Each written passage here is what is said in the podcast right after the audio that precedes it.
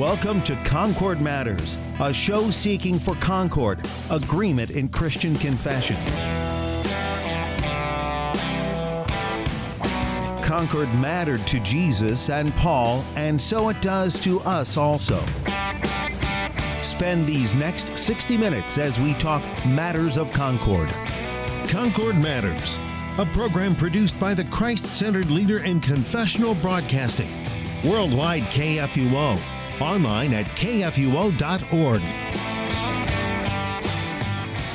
And welcome to Concord Matters, the show where we seek to be of one mind, that is, the mind of Christ, and to do that, a couple of Christ-confessing Concordians confer with the Book of Concord to conform what we believe, teach, and confess according to Scripture in our Lutheran Confession of the Faith. On today's show, we are continuing our series, The Catechized Life, and today we continue by covering the Sacrament of Holy Baptism from the Catechisms and taking a look at the second and third parts. I'm your host, Pastor Sean Smith, pastor of the Evangelical Lutheran Dual Parish of Emanuel West Point and St. Paul's Winehill in Southern Illinois. And our catechist for this series is Pastor Mark Vestal. He is pastor of Calvary Lutheran Church in Elgin, Illinois. Pastor Vestal, as we get going here today with the Sacrament of Holy Baptism, as I set up there, we're going to cover the second and third parts. And I guess I'll just go ahead and cover this real quick for us, too. There's four parts to baptism, especially as we see it laid out for us in the Small Catechism, Luther's Small Catechism. But those have also been called questions.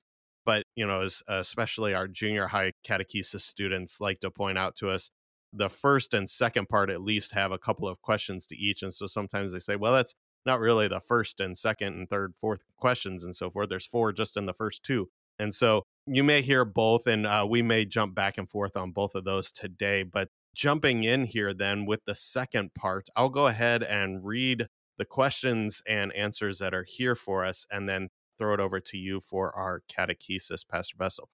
So here is the second part of the Sacrament of Holy Baptism. What benefits does baptism give?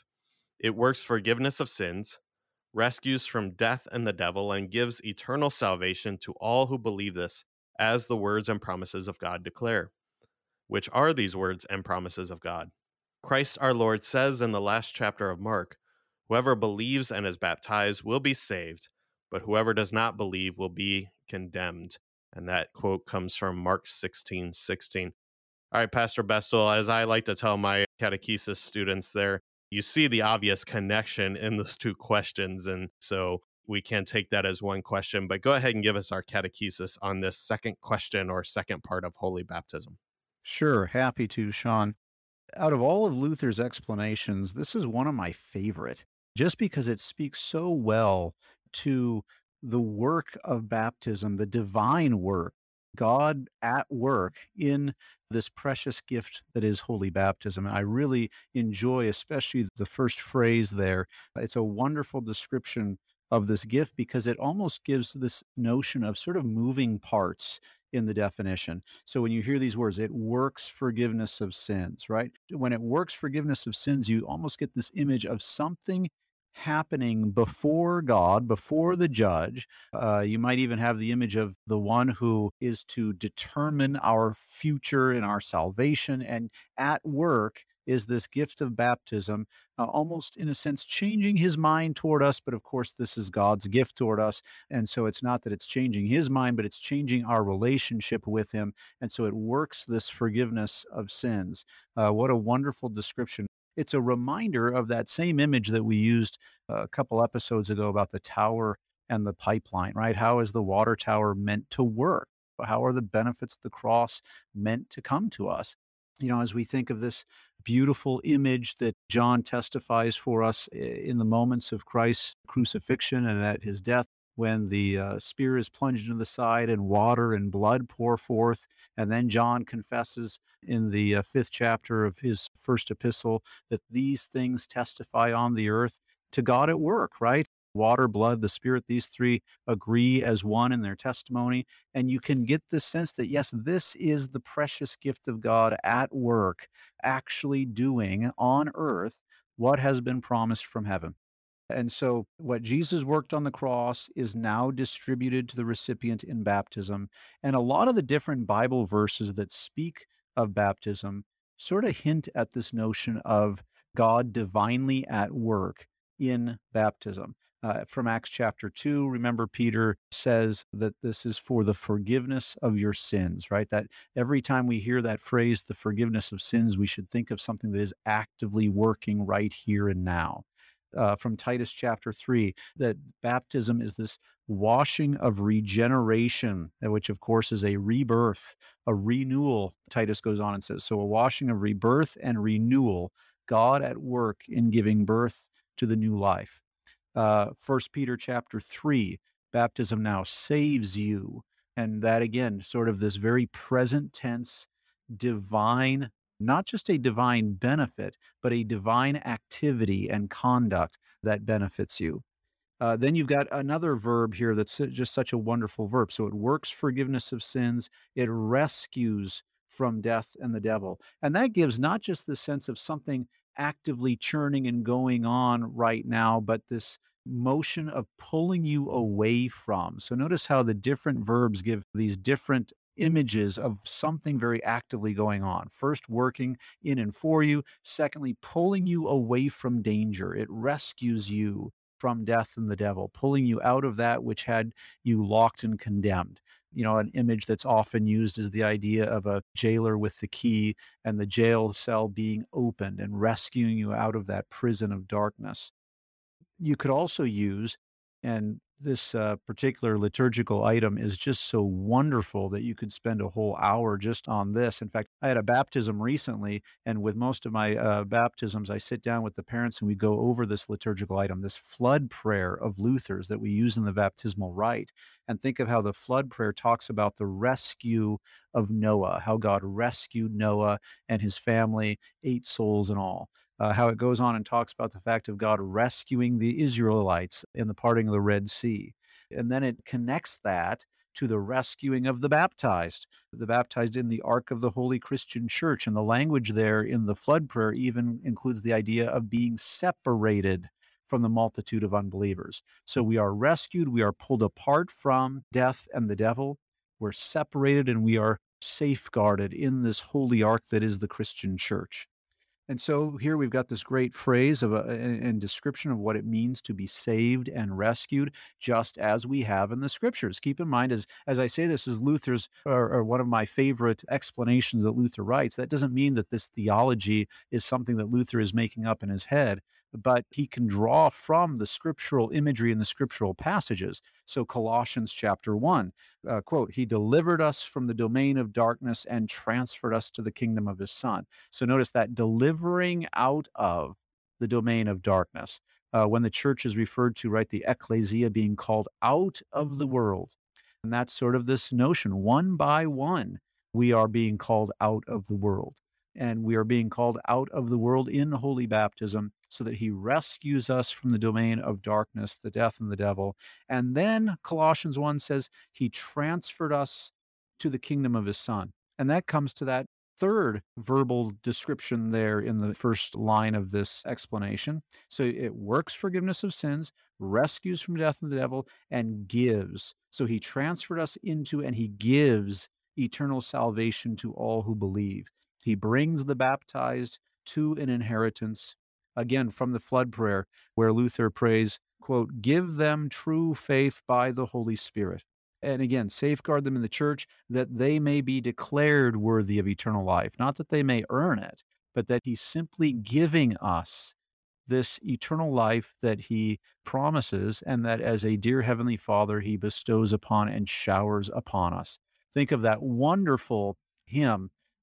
Very new in the history of the church, but some hymns that we have, the theology is just great. And these are hymns that were written maybe 15, 20 years ago. And there's that wonderful hymn in the Lutheran Service Book, hymn number 602, The Gifts Christ Freely Gives. And what a wonderful description of what the sacraments are and what Christ is doing with them. And here you see it in holy baptism.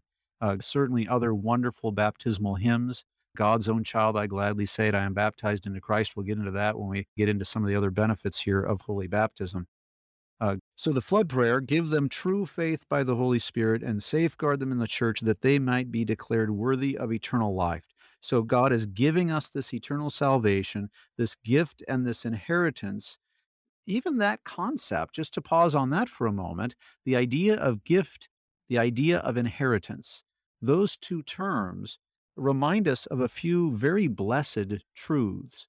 One is that this is being done by God himself. Again, if it's a gift, it can't be done by the one receiving the gift. Otherwise, it won't be gift. But the very fact that this is a gift reminds us that this is being done by God himself. Again, that's not, in a sense, theological rationalism, but straight from the scriptures. Titus chapter 3, he saved us with the washing of rebirth and renewal.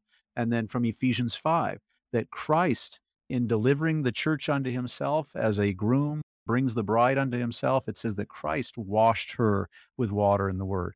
So God is at work in this, and that makes it a wonderful blessing and gift.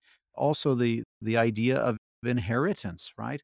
And so the Large Catechism, in talking about this, though it seems a very simple quote and almost one that you might pass by really quickly, I just love, in the simplicity of the quote, I love how profound the thought is. When Luther says in the Large Catechism, to be baptized in God's name is to be baptized not by men, but by God himself. And think about that great joy of watching a baptism. Certainly we perhaps don't recall our own if we were baptized as infants. Maybe some of our listeners out there were baptized as adults and can think back on their own baptism. And you can say of that baptism, whether of the infant or even of your own, to be able to say, I am not being baptized by a mere man, though the pastor is the instrument, the vessel, the tool that God uses to apply the water. Nevertheless, I am being baptized by no one short of God himself, not simply by a messenger of God, not by a pastor, not even by a prophet or apostle. How wonderful it would be, I suppose, to be baptized by Moses or Elijah or Paul or Peter or whatever. We might think, hey, that makes it special. But guess what? It doesn't make it more special. And it can get more special than the fact that you are being baptized and you have been baptized by God himself. And if God himself has given you this wonderful gift, then you can say there is nothing that can be added to this. There's nothing better, no better gift, and nothing else under heaven. Nothing better than to say, I am part of the share of the inheritance of God. I am part of his family that he, in his great mercy toward me, has said, I desire you to, for you to be beneficiary of all that I have.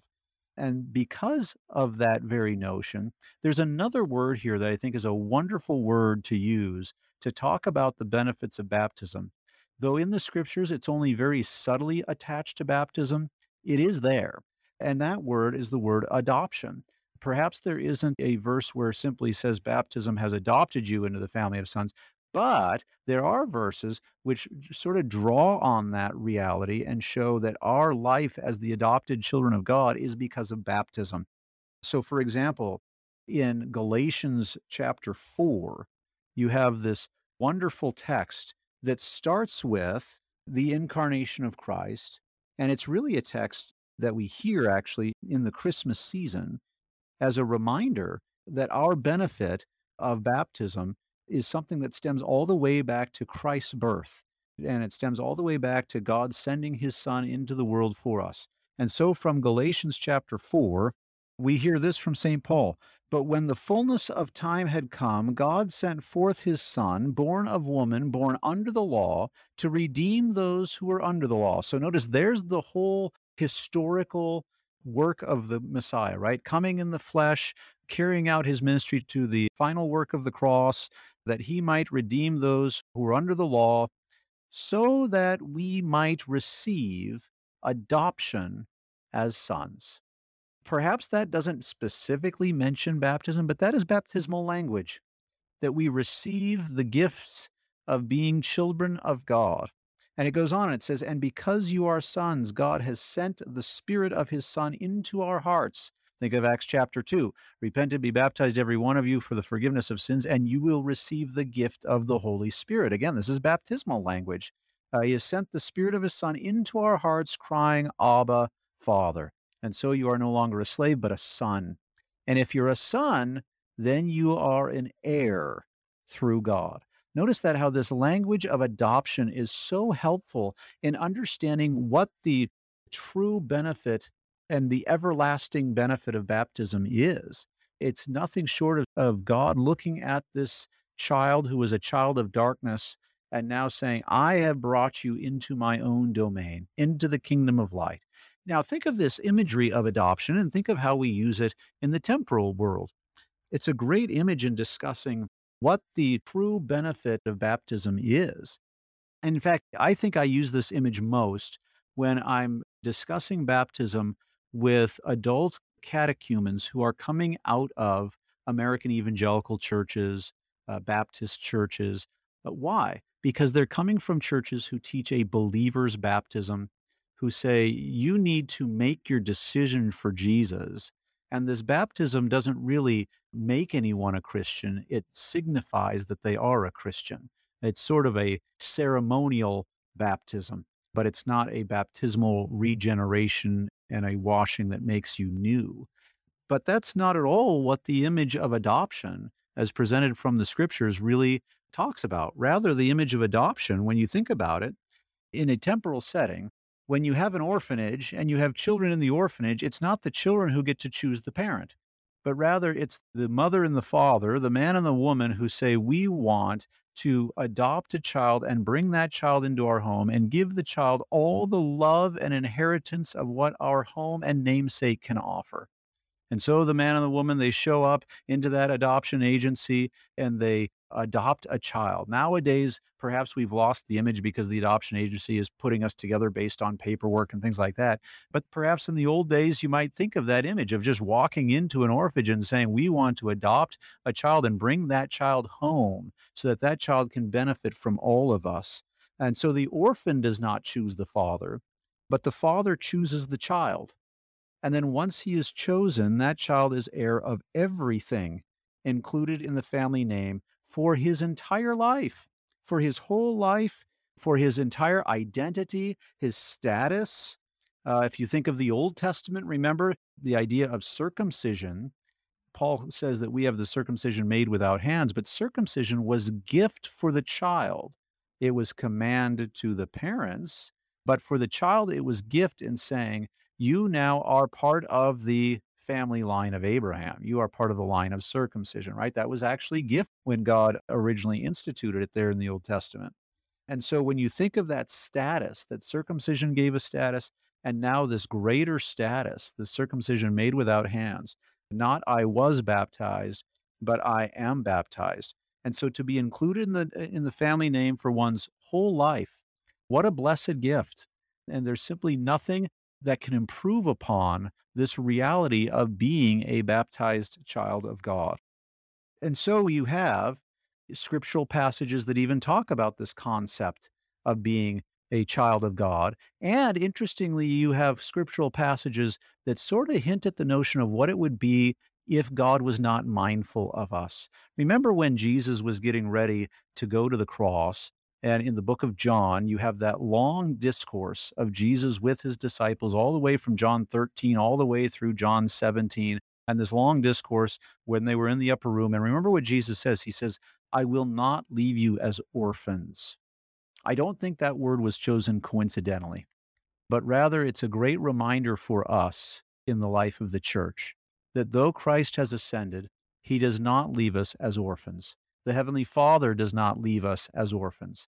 We can go through the entire trials and tribulations that this world has for us. Remember, Jesus in the very same dialogue says, in this world you will have tribulation. Take heart, or be of good cheer, or fear not. I have overcome the world. But the great promise is, I will not leave you as orphans. I will come to you. I will bring you unto myself. Jesus brings us as a groom brings a bride, but then also as a son brings his bride into the household, that makes that bride a daughter of the Father. And so you've got that wonderful language in the book of John that talks about what life would be like without the mercy of God for the baptized. It would be like being an orphan. But that's not how Christ leaves us, and that's not the promise of the Father. But rather, he sends to his children the Holy Spirit, and he promises that he will bring us unto that eternal inheritance that is promised for the baptized. Think of other passages. John chapter 1, for those who believed on his name, he gave them the right to become children of God. That's adoption language, that the adopted have the right to say, I am a child of this family, and I carry all the rights and privileges of the child. And it says there, remember in John chapter 1, that those who he gave the right to become children of God, it says, not born of the flesh or of the will of man, but born of God, right? There's baptism, those who are born of God. And of course, there then, just a couple chapters later, Jesus is in great detail talking about baptism to Nicodemus.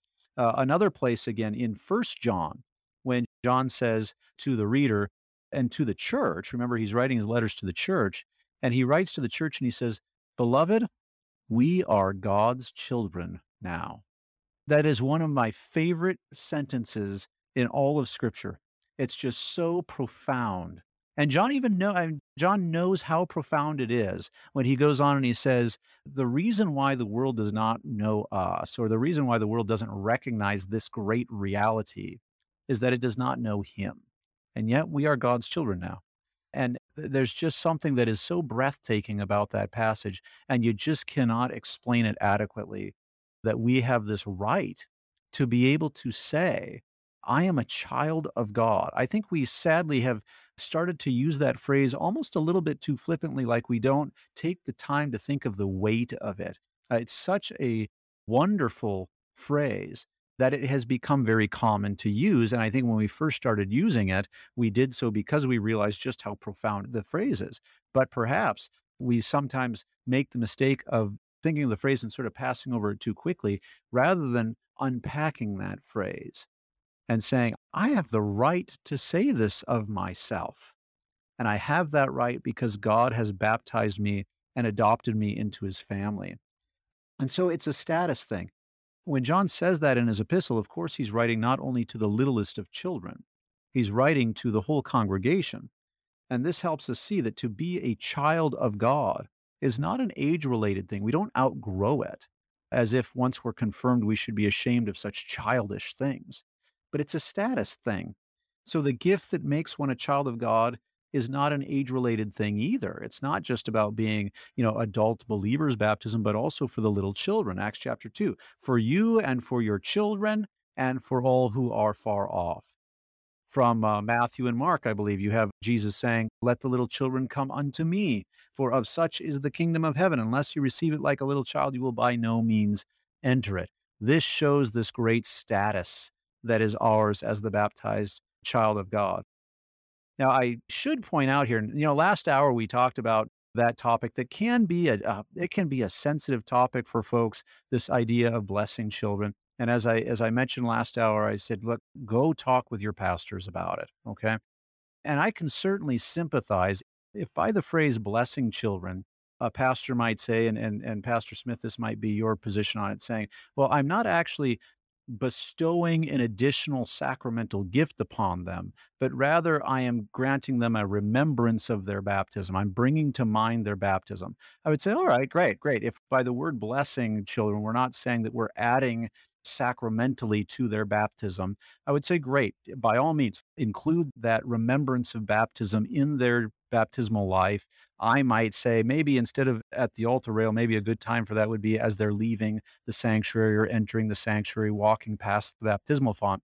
But the reason I bring it up here is because notice that you can and should say that to them in encouraging them to know that baptism is such a wonderful gift because, again, not I was baptized, but I am baptized. It's the baptized who have all the rights of God, right? Think of how in the early church, the Lord's Prayer, and we still do this in the baptismal rite, in a sense, we give the prayer to the child. You pray the Lord's Prayer over the child. And in a sense, as the early church did, you understood that now that the person is baptized, now they can share with you in declaring or in praying and appealing, Our Father. The faithless world has no right to appeal to Our Father, but certainly the baptized do. and therefore we share with them in all the blessings. But this is where, if you're going to, you know, and I would encourage the pastors out there to think about this, or encourage members to talk to their pastors about this. What about when we bring forward visitors to the congregation? We say, you know, if you're visiting and you're not allowed to commune, come forward and cross your hands and the pastor will give you a blessing. What if those visitors aren't Christian? What if they're not the baptized? What are we bestowing upon them, supposedly, or reminding them of, supposedly? So we do have to be careful with these customs, traditions, ceremonies, whatever you want to call them, that are meant to teach. And there's nothing wrong with a ceremony that means to teach the memory of baptism and the remembrance of baptism. But we have to be very careful then in extending that somewhat carelessly out to visitors that we don't know, and we don't know if they're the baptized. And so though we might speak of it sort of cautiously and negatively in regards to the idea of blessing at the altar rail, very positively, think of what that means to actually be the baptized. What status is yours? What identity is yours? And what inheritance is yours? It's a beautiful section, not only of the Catechism, but a beautiful promise of God. That is an excellent point. And as we did talk about last episode in greater detail about this, that is where I do make use of that practice, because you're right. We have to be careful that we're not giving the impression or thinking that we are bestowing, you know, kind of an extra sacramental blessing upon them until they can receive the sacrament of the altar or anything like that. Certainly, we don't want that. But the way I use it is to reaffirm for them that this is their status. This is the blessing that they have. And as we want to encourage families to especially raise their children to continually come to the altar when they receive the Lord's Supper and the beauty of it coming as a family, I think part of that training is bringing the children with you as you bring them to church as well. And so that's why I make use of it. And what I do actually is I just use the words that we have here in the second part, the second question from Mark 16:16, when I just say, this is the blessing of your baptism. Whoever believes and is baptized will be saved. And that reminds them of their status as God's own child, which relates then to what we'll pick up on the other side of the break, which is how then can we be sure that this is our status? How can we be sure that water does this great thing for us? And that, of course, is the third question that we encounter here in the Small Catechism. So we'll pick that up on the other side of the break with our catechist, Pastor Mark Vestal. I'm your host, Pastor Sean Smith, and you're listening to Concord Matters on KFUO.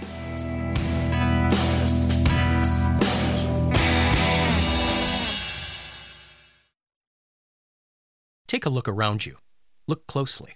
Immigrants in the United States and their U.S.-born children now number about 81 million people, or 26% of the population.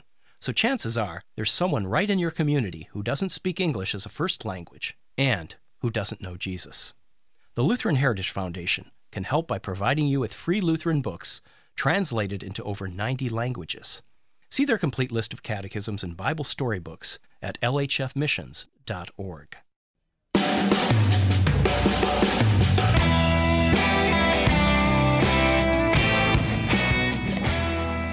And welcome back to Concord Matters as we continue our Catechized Life series, and today covering the Sacrament of Holy Baptism, the second and third parts. And we covered in the first half of the show here today the second part, that second question, what benefits does baptism give? And there's another question as a part of that, which are these words and promises of God? Of course, that relates to where we see that answer to the benefits of baptism. We see that status as Pastor Vestal laid out for us. And that flows in nicely then to the third part, this third question, how can water do such great things, where we get that promise well laid out for us of exactly how we can be sure of that status. So I'll go ahead and read this from the Small Catechism and then let Pastor Vestal talk about that. So the third part from Luther's Small Catechism on Holy Baptism. How can water do such great things? Certainly not just water, but the Word of God in and with the water does these things, along with the faith which trusts this Word of God in the water. For without God's Word, the water is plain water and no baptism. But with the Word of God, it is a baptism. That is a life-giving water, rich in grace, and a washing of the new birth in the Holy Spirit. As St. Paul says in Titus chapter 3, He saved us through the washing of rebirth and renewal by the Holy Spirit, whom he poured out on us generously through Jesus Christ our Savior, so that having been justified by his grace, we might become heirs of having the hope of eternal life. This is a trustworthy saying. And that quote from Scripture comes from Titus chapter 3, verses 5-8. All right, Pastor Vestal, I think you mentioned there in the first half of the show that you really like this second question. I really love this third question. I just, the faith which trusts this word in the water, just beautiful language here from Luther. Go ahead and give us our catechesis lesson on this. You're right, Sean. The language here is beautiful. And the inclusion, and we'll get to this in a minute, the inclusion of faith is a very important part of this third part. And it really is the detail of this third part that distinguishes it, in a sense, from the first. I think a lot of people read this and they say, this sort of sounds similar to the very first part. And so why is Luther rehashing these comments again? I mean, think of how some of this sounds very similar. Not just water. Well, in the first part, he said it is not just plain water, right? Then the word of God in and with the water. Well, it is the water included in God's command combined with God's word. Then you've got, without God's word, the water is plain water and no baptism. Well, that sounds again sort of like that first part, that it could be considered plain water, except that it's attached to God's word. And so a lot of this section, people might say, well, this sounds sort of similar to the first part, but the focus on the word and water at work, Luther also discusses the idea of faith and what is faith's role in this. But he reiterates that even though we're going to talk about faith's role, it's not faith that does this or that makes it. In fact, in the Large Catechism, there's a section where Luther, in defending the idea of infant baptism, he says, quote, "My faith does not make baptism, but receives it." Okay, that's a very important distinction, and that's what he's talking about here, is the idea that faith clings to and holds on to these great promises, but that faith does not thereby make the baptism. So he, in a sense, goes back to the first part, what is baptism? And he says, well, here are all the components, and here's how it works, and then faith receives that. So how can water do such great things? Well, it's certainly not just the water, but it is the word of God working with the water, and that makes for a valid baptism. And faith receives it and rejoices in it. And then the effects and benefits of baptism belong to the believer. This is a great opportunity then to talk about some of the distinctions to be made between even the notion of valid and effective. Some people think that, some people accuse Lutherans of sort of once saved, always saved. You just jump through the hoop of baptism and then you go run off into your own sinful life and you never care because you always just pull out that card that says, oh, don't worry, I'm baptized so I can go sin boldly. That's a total misuse and misinterpretation and misrepresentation of the Lutheran confession regarding the certain joy of the baptismal life. On the other hand, you've got those who say baptism doesn't really do anything and it's really the faith that saves, rather than the faith that clings to that which is God's saving work. Remember, we are justified, not just I'm justified by faith, but I'm justified by grace through faith. Faith clings to the grace. And here in this explanation, you've got sort of this veiled reference to that reality, or maybe I should say it differently. Behind the scenes here, you have sort of this phrase again, by grace through faith, even though it's sort of veiled and sort of hidden behind the words. Nevertheless, this explains it quite well. So we are reiterating that baptism works because it is God's work in the water with the word. And again, but boy, we just have to sit back for a moment and consider just how much opposition there is, sadly, even within nominal Christendom, how much opposition there is to the simple confession that God's word works with the elements that he promises to use. And so people reject this idea that this is how baptism works. They put all of the effort or all of the merit, if you will, all of the validity on the believer. So you've got something like a believer's baptism, because it's this idea that man's decision or faith is what makes the act of baptism. And that makes it basically ceremonial in their view. Not too many weeks ago, we had in the 3-year lectionary, we had the reading of traditions and ceremonies Mark chapter 7, where Jesus calls out the Pharisees for being hypocritical because they're so worried about the disciples defiling themselves by not washing their hands before they eat. And of course, we're not talking about a physical defilement as if the Pharisees were worried about germs, but rather a ceremonial defilement of righteousness before God. And it's an interesting word choice that is there in Mark chapter 7 when Mark describes all of the different washings that the Pharisees had: cups, vessels, pots, dining couches. And the word there for washing is, of course, baptizo, to baptize. So notice they accepted all of these ceremonial baptisms, but they refused the baptism of God. They were willing to say that man could do all of this work for ceremonial baptisms, but they refused to acknowledge that God could do the work of the baptism of regeneration that Jesus had been proclaiming and promising. And so this question, this third part, is a wonderful reminder for us, as Luther reiterates, first and foremost, this is the Word and the water at work. And then he includes and expands on this in saying that along with the faith, which trusts this Word of God in the water. So the faith is there, right? The faith is there. Now, again, Christians can start to try to rationalize all this and say, is the faith there before the baptism? Is it there after the baptism? How come in the baptismal rite you ask the child if they believe in God the Father Almighty, if they believe in Jesus Christ and go through the Apostles' Creed? How come you do that before the baptism if faith is given in baptism? Well, again, go to the Scriptures. Acts chapter 2, repent and be baptized every one of you for the forgiveness of sins. You will receive the gift of the Holy Spirit, that when the Holy Spirit comes, he brings faith, and faith right there, passively received, actively believes and clings immediately to the promise, right? Almost like when a newborn child, when a child is born, and I've had 6 kids and gotten to watch this almost miracle. I know it's a natural reality, and so we wouldn't call it a miracle. And yet, my word, what an amazing thing to watch the birth of a child. And immediately that child clings out of trust and confidence, clings to the mother. Same thing with the faith of the baptized, that yes, even though it's almost an instantaneous reality, faith is already rejoicing and clinging to this status as a child who can trust the Heavenly Father. Unfortunately, that's not always how it's viewed. And unfortunately, in many of these churches, we are taught, no, don't trust in the joy and the beauty of that, but rather they turn it into a ceremony, and they try to separate the work of the Holy Spirit from the baptismal waters. Acts chapter 2, again, is so helpful here. In baptism, you will receive the gift of the Holy Spirit. And when you see those things working together, then we have great reason for joy. And when you, before going on to this thought, let me recount again just for a second here. We had talked about in the baptismal rite, you give the Apostles' Creed and you ask the child, do you believe this?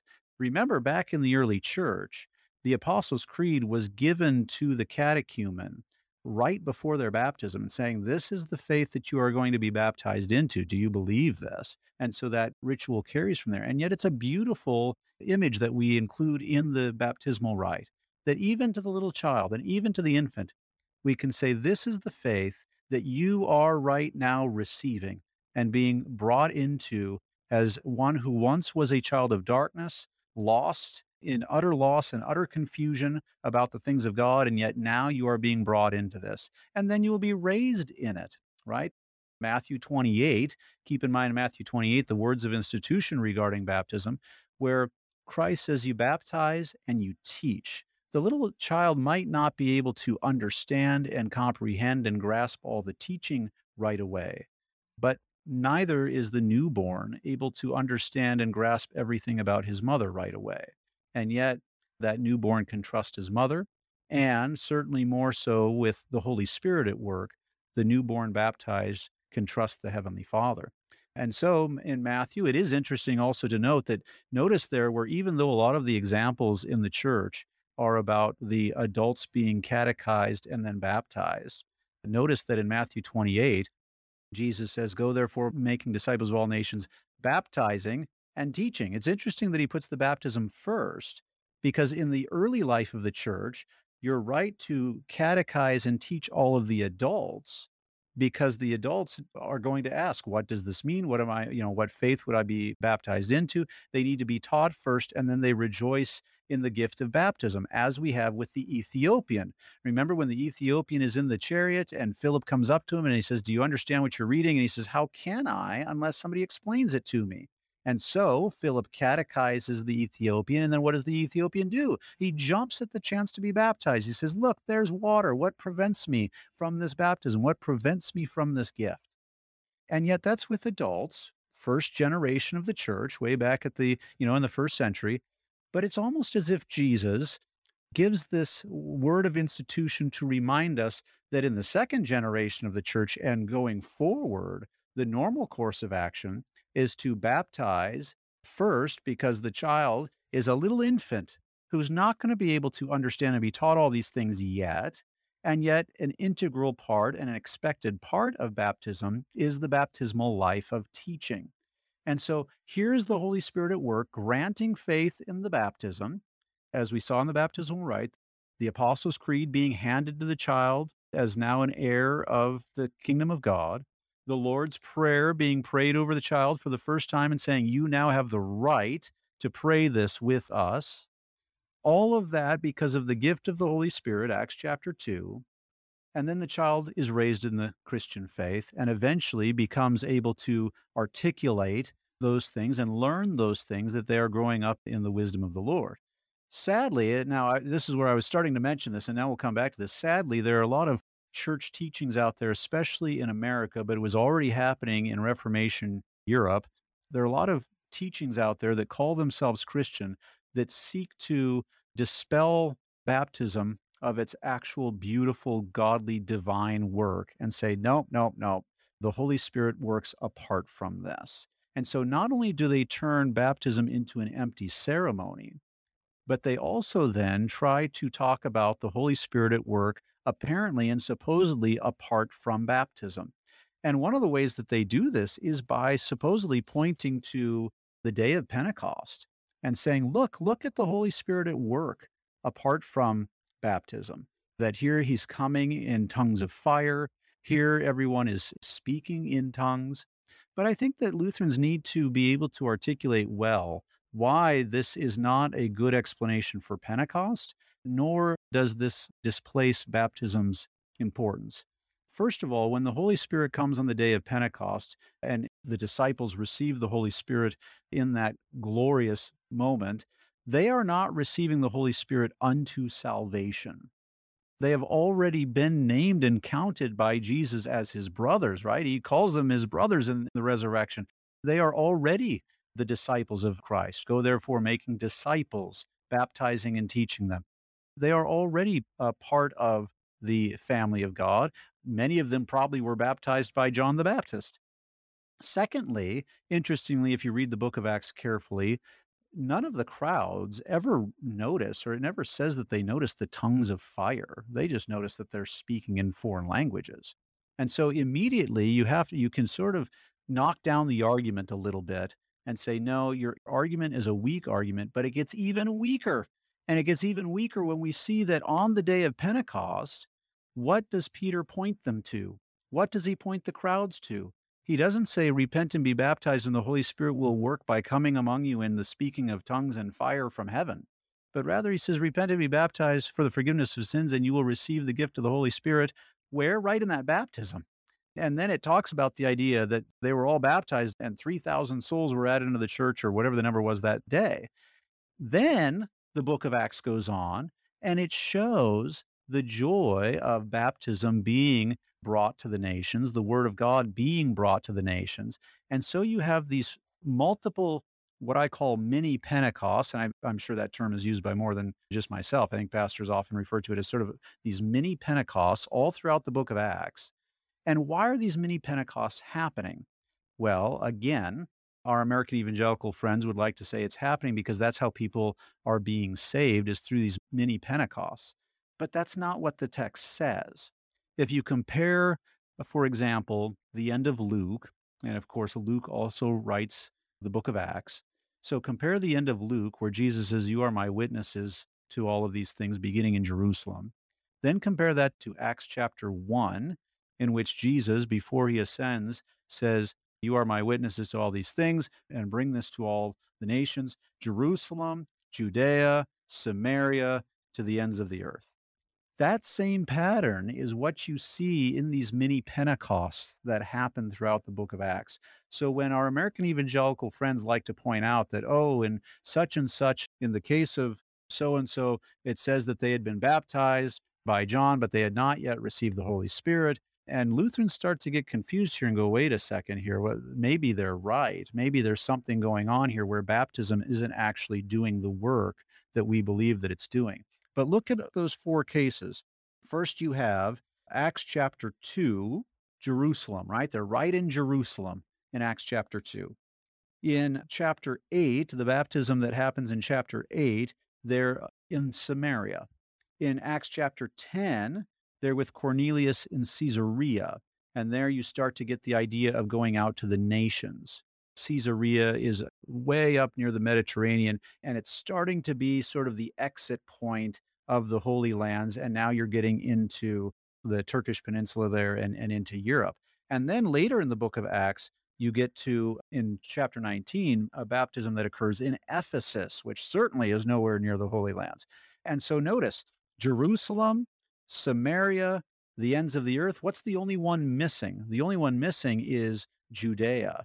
When Jesus says in Acts chapter 1, Jerusalem, Judea, Samaria, to the ends of the earth, except it's not missing, because in that sermon in Acts chapter 2, Peter says to the crowd what? How does he address them? He doesn't say men of Jerusalem, but rather he says men of Judea and all who dwell in Jerusalem. So Jerusalem and Judea are right there together because the city of Jerusalem is in the region of Judea. And so both of those occur right away. But then Jesus instructed them, you're also going to take this to Samaria, and you're also going to take this to the Gentiles, to all of the nations. It's not just for the Jews. It's for all nations. Matthew 28 again, go therefore making disciples of all nations. The word there, ethne, all of the other ethnicities that are not of the Jews. Everyone is beneficiary of this. This is my gift for everyone. And so you've got these mini Pentecosts that happen once in each region. And because Caesarea is right on the tip, if you will, of the Holy Lands, I think that's why it happens again in Ephesus, just to show just how far out into the nations this is going to go. And then going through this, then you have these mini Pentecosts that show that Jesus' promise holds true. The gospel is for all of these nations. However, interestingly, within all of those, you have two other occasions in which there is a baptism and there is no coming of the Holy Spirit outside of the baptism. There is no sign or visible sign. And remember, even in those occasions in which it does happen, the visible sign is not for the ones who are being saved. The visible sign is for those who were watching, like the circumcision party Jews, who thought that this salvation was only for the Jews. And the apostles are showing, or God is showing, by granting this coming of the Holy Spirit, hey, this is not just for the Jews, this is for the Gentiles as well. But there are notably two other occasions as this is all happening. You have the Philippian jailer in Acts 17 and also Lydia in Acts 16, in which there is no mention of this supernatural vision and outer body experience that the American evangelicals like to point to. But what is mentioned? Baptism. Baptism, baptism, baptism, because there is exactly what Christ promised, the end of the book of Matthew, right? To be delivered out to all nations, the end of the book of Luke, and the scene in Acts chapter 1 as Jesus ascends into heaven. So we as Lutherans can have a very strong position in saying, look, I can very clearly defend against this American evangelical notion that somehow God works apart from baptism. And yet I bring this up in this hour because I think as Lutherans, we have to get better at this. Luther understood just how dangerous this push of the anti-sacramentalists was when it comes to baptism. Think about the fact that in his Large Catechism, Luther includes an entire section on infant baptism. So interestingly, in the Small Catechism, you have the six chief parts, And the fourth, fifth, and sixth are baptism, confession, or we might say absolution, baptism, confession, and the sacrament of the altar. Interestingly, in the Large Catechism, confession is brought right into the discussion on baptism to show that it is part of the baptismal life, and we'll get to that in our next episode. But what does Luther include in the section on baptism? He includes a whole section on defending infant baptism. Now think about that. These catechisms had only been written about a decade after the Reformation really started, and yet already the, as Luther calls them, the Schwärmerei or the enthusiasts, their position on a believer's baptism was winning so many people over that Luther felt it necessary to instruct right in the catechism about the dangers of this view, and he felt it necessary to defend infant baptism because perhaps already so many Christians were saying, gee, maybe it's not good enough for infants to be baptized. Maybe I need a believer's baptism when I'm older. And yet if that were the case, as Luther points out in the Large Catechism, there wouldn't have been a single soul saved for 1,500 years, because before the enthusiasts pop up in the Reformation, every congregation throughout all of Christendom always knew of infant baptism. And so we as Lutherans have reason to stand tall on this and speak with joy on this. And yet, I think we as Lutherans also have to take the time to be able to study these things and articulate these things well to defend this, just as Luther knew it needed to be defended even already in his day. So faith's role is not to make the baptism. And that's why I brought this up, because for so much of our American culture, faith is seen as that which saves. Faith saves because of its own merit and its own decisions, rather than us speaking about the idea of faith saving only in the sense that it clings to the grace which actually saves, God at work, not man at work in believing. So we are saved by grace through faith. And so faith's role is to cling, even as it has now just been created. Nevertheless, it immediately clings to this. Here's a great quote from Luther on this. He says, "You see plainly that there is no work done here by us, but a treasure, which God gives us and faith grasps. It is like the benefit of the Lord Jesus Christ upon the cross, which is not a work, but a treasure included in the word. In the same way, by all means, the word makes the sacrament, not faith makes the sacrament." And Luther includes here in his section on baptism in the Large Catechism, he compares it to, even in the sacrament of the altar, he says, faith does not make the sacrament of the altar. So also here in the sacrament of baptism, faith does not make the sacrament. Faith receives it, and that is its joyous role. And so God is not baptizing a rock or a stone or a statue, but he's bringing a child out of the realm of darkness and into his marvelous light. And immediately, not only faith can, but faith rejoices in saying, "Amen, I believe this. This is most certainly true." Even if that faith then, as an infant, must wait to go on and learn and grow up in the faith and what it means to now live in this new kingdom of the Son. This is exactly what adoption looks like, doesn't it? That very first day, the orphan can say, "I'm no longer an orphan. I am now a child of the family, adopted by a father who loves me," and the orphan has that right and joy, even if the orphan must then, as a new child of the family, learn all the ins and outs of the house, of the household, and all the inheritance that is his. I think that is an excellent point. And just to reaffirm here, too, I love the image that you give to us of the infant being born and immediately clinging to the mother. As you said there, you know, being a father and seeing that happen, that is exactly the nature of how faith works for us. And I also love picking up on this, just to add to what you said there, this life-giving water and new birth language that Luther used in the explanation here. We can also think of it in terms of this way, because a lot of times the believer's baptism makes much of word order and so forth. Did I play any part in making my, or having my parents conceive me? No, right? I didn't climb into the head of my father and say, you know, go do the marriage thing with my mother so that I can be born. No, that's not how it works, right?